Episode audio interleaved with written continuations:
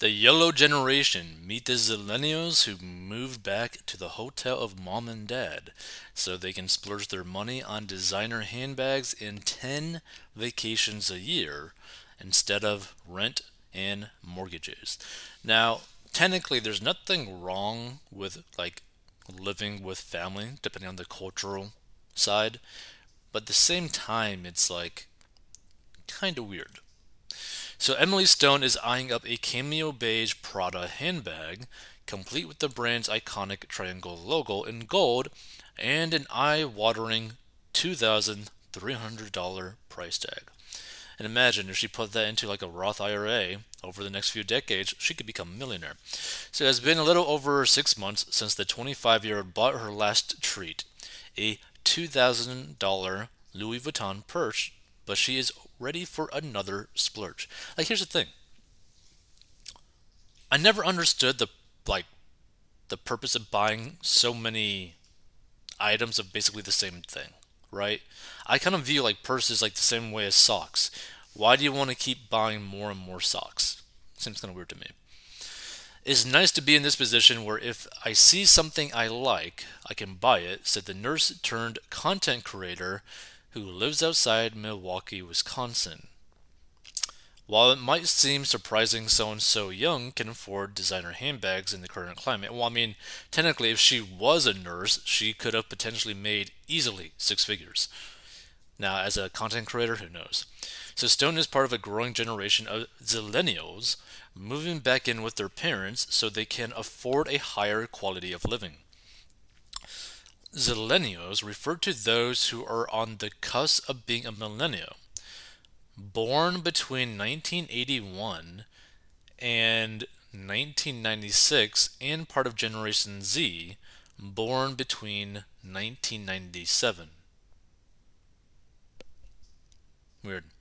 Last year, these two generations combined accounted for 72% of the luxury goods market. Sick of paying sky-high rents and disillusioned by increasing mortgage rates, these professionals have given up on living independently and are instead prioritizing designer goods and luxury travel. But like the thing that I don't understand, right? Like, okay, there's nothing wrong with technically spending your money like this if you want to go and spend your money like this, but what are you getting out of it, really? You're getting an expensive bag for what? To hold your items in that your $20 bag could just do? You're spending a whole bunch of money on travel to go to places that you're only going to see once, and you just basically lit that money on fire. So, and with jobs that allow them to work from home, there's nothing to stop them from moving out of major cities and back into their childhood bedrooms. Around 48% of 18 to 29-year-olds in the U.S. are now living with their parents, according to estimates by the Census Bureau, similar to levels seen in the 1940s. It works out at around 25 million young people. The trend has given many of them a more indulgent approach to life, with experts claiming they are pinning their finances on a YOLO, you only live once philosophy. Now here's the thing. There's nothing wrong if you want to go and live your life like you only live once, but you should still have some like fundamental common sense in terms of like personal finance, right? Spend less than what you make, invest a certain percentage of your income, save money, have some sort of an emergency fund, right? Put some money away so that when you get old, you could actually pay for your care, right? Just think about it in a common sense way and you'll be okay, but what these people are doing are not common sense, right? Like basically they're purposely moving in to live with their parents so they can spend more money on useless crap. Like they're not saving for like a new car, they're not saving for a new house, they're not saving for like an investment or something or to further their education. They just want to splurge it on purses. So let's see. So for Stone, it was a no-brainer. She moved out briefly for 2 years while studying at a nearby community college, but returned to her parents after becoming fed up with throwing money away on rent. Now that one I can understand because what's the point of basically moving somewhere else, like an apartment, to do community college that's like really close to your parents' home. Like, that doesn't really make much sense. You could probably just talk to your parents and be like, hey, can I live here while I do this community college thing, and then just move on.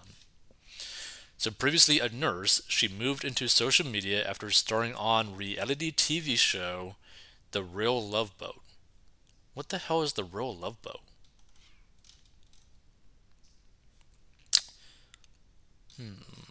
Let's see. Emily Stone. Perks of Living Home, Coffee with My Mom, aka Bestie Every Morning. Okay, whatever. Stone now has her eyes on a 2300 Cameo Beige Sofiano mini bag from Prada. Like, see, this is the thing. I don't understand the purpose of spending this type of money on a purse. Then again, I'm a dude, so I don't really understand purpose to begin with. So she now works part-time as a nurse injector and uses the rest of her time to focus on content creation, and she earns a six-figure salary. Her mom, Laura, 51, a stay-at-home mother, and dad, Brian, 52, a machinist, insist they love having her there. There's this stigma about living at home, but I love my family, I get to live with my best friends, and I have so much more money, she told DailyMail.com. I can save up for the big purchases like a car and a house, but I can also buy designer handbags and sunglasses. And I could get my nails done every 2 weeks instead of every 4. Like, again, there's nothing wrong with wanting to do this, but you gotta have a really good relationship with your parents, right?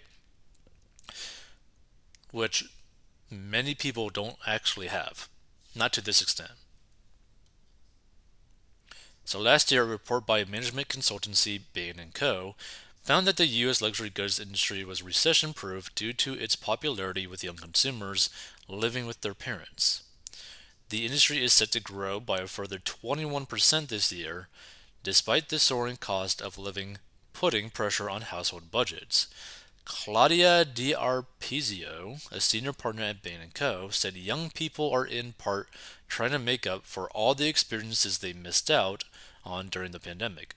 She added that many people in their 20s have already weathered one financial crisis in 2008 as children, meaning the current cost of living crisis has had a reduced impact on their consumer confidence. And the luxury market has many resilient drivers, which include a diffused YOLO culture, a desire for living missed experiences, and a change in consumer attitudes, D'Arpizio told DailyMail.com. Just a few years ago, PR guru Megan Zuckerman would never have dreamed of paying hundreds of dollars to attend a lavish event. The 28-year-old was living in Manhattan and paying $2,000 a month in rent, leaving her with little money left over for designer dresses in a high-society living. But today, her life looks very different. She travels freely, buys expensive makeup, and next month she's attending a nonprofit ball that will cost her $1,000 once a rented Bronx and banjo dress and a professional hair and makeup are accounted for. Zuckerman said her biggest spending tended to be similar nonprofit events. I moved home at the start of lockdown in 2020 and always planned to move back to Manhattan, said Zuckerman, who earns a six-figure salary and lives with her parents in New Jersey. But I started to realize how much more income I had when I was living in the city. It felt like all of my money was going on to rent. Interesting. Recently, I purchased 3 dresses, spending a total of about $500, and I think prior to living at home, I would have probably only purchased 1 dress rather than 3. Zuckerman had not lived with her parents full-time since moving away to boarding school age 14. Dear Lord, like, how much money does your family got if they could send you to boarding school? So after more than 10 years away, she insists her parents love having her back in the family nest, adding, we are very close. She is planning to move out once she can afford a home of her own. But while Stone and Zuckerman parents both say they're happy to have their children back at home, critics question if it's a sustainable trend, with some dubbing the generation mooching millennials. And last month, personal finance guru Dave Ramsey called millennials and Generation Z still living at home train wrecks. Let me get this straight. You live in your mama's basement, but you got a coach purse, he said in an episode of the Ramsey Show.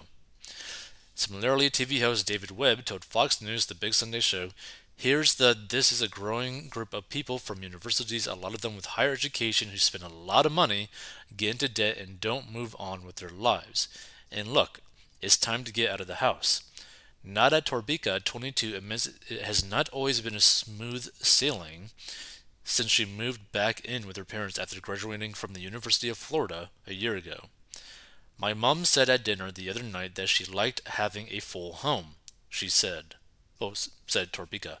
But there are obviously other periods where both my parents are like, you need to move out.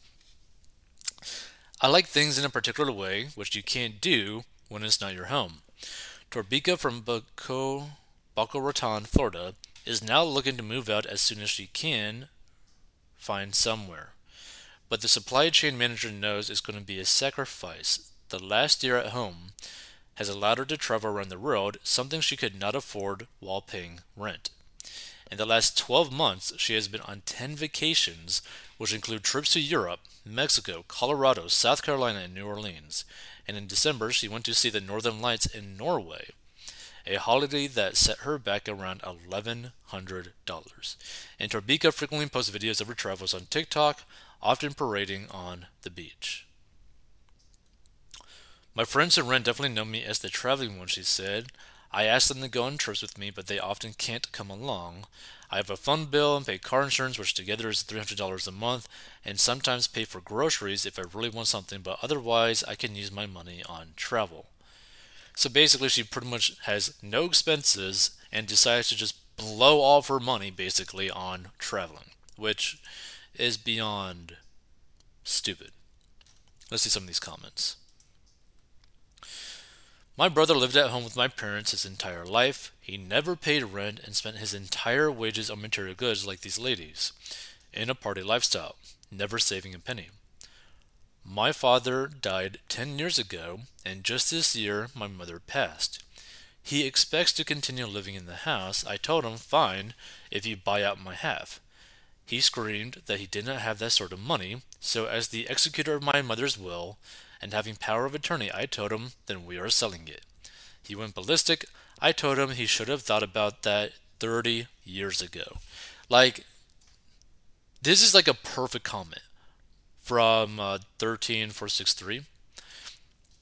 You do not want to be in a situation where you're the brother living in the house where you're basically been a leech to your family for your whole life and you can't do nothing for yourself.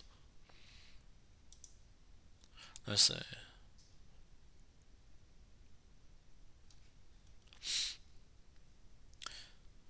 They all make a six-figure salary, but rent was a stretch. Yeah, sure, they're liars as well as mooches with a maturity level of 9-year-olds. There's 0% chance that I would have allowed that with my son, and I can't imagine wanting to move back home as a grown person, even with my fabulous parents. Come on, kids, grow up and step out into the road as an adult. Like, my viewpoint on this is, like, I don't think there's necessarily wrong with wanting to, like, live with your family, right? But it's got to make sense, right? For example, let's say that you were to move in with your family, like move in with your parents or whatever. Are you going to help them out? Are you taking care of their yard work? Are you doing something? Like, you got to contribute something to them while also spending time with them, because there's nothing wrong with wanting to spend time with your family. And depending on your culture, it might actually be very normal for like multiple generations to live in the same household, but everyone still needs to contribute something to the household. My son graduated from college last year. Apartments are very expensive here, so he stays here. I have plenty of room, but he's certainly not buying designer things.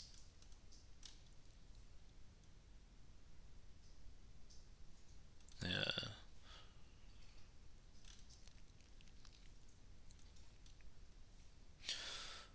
This is what you get when you combine helicopter parents and selfish FOMO children. Too bad they've missed the challenges and difficult times that would have helped them into adulthood.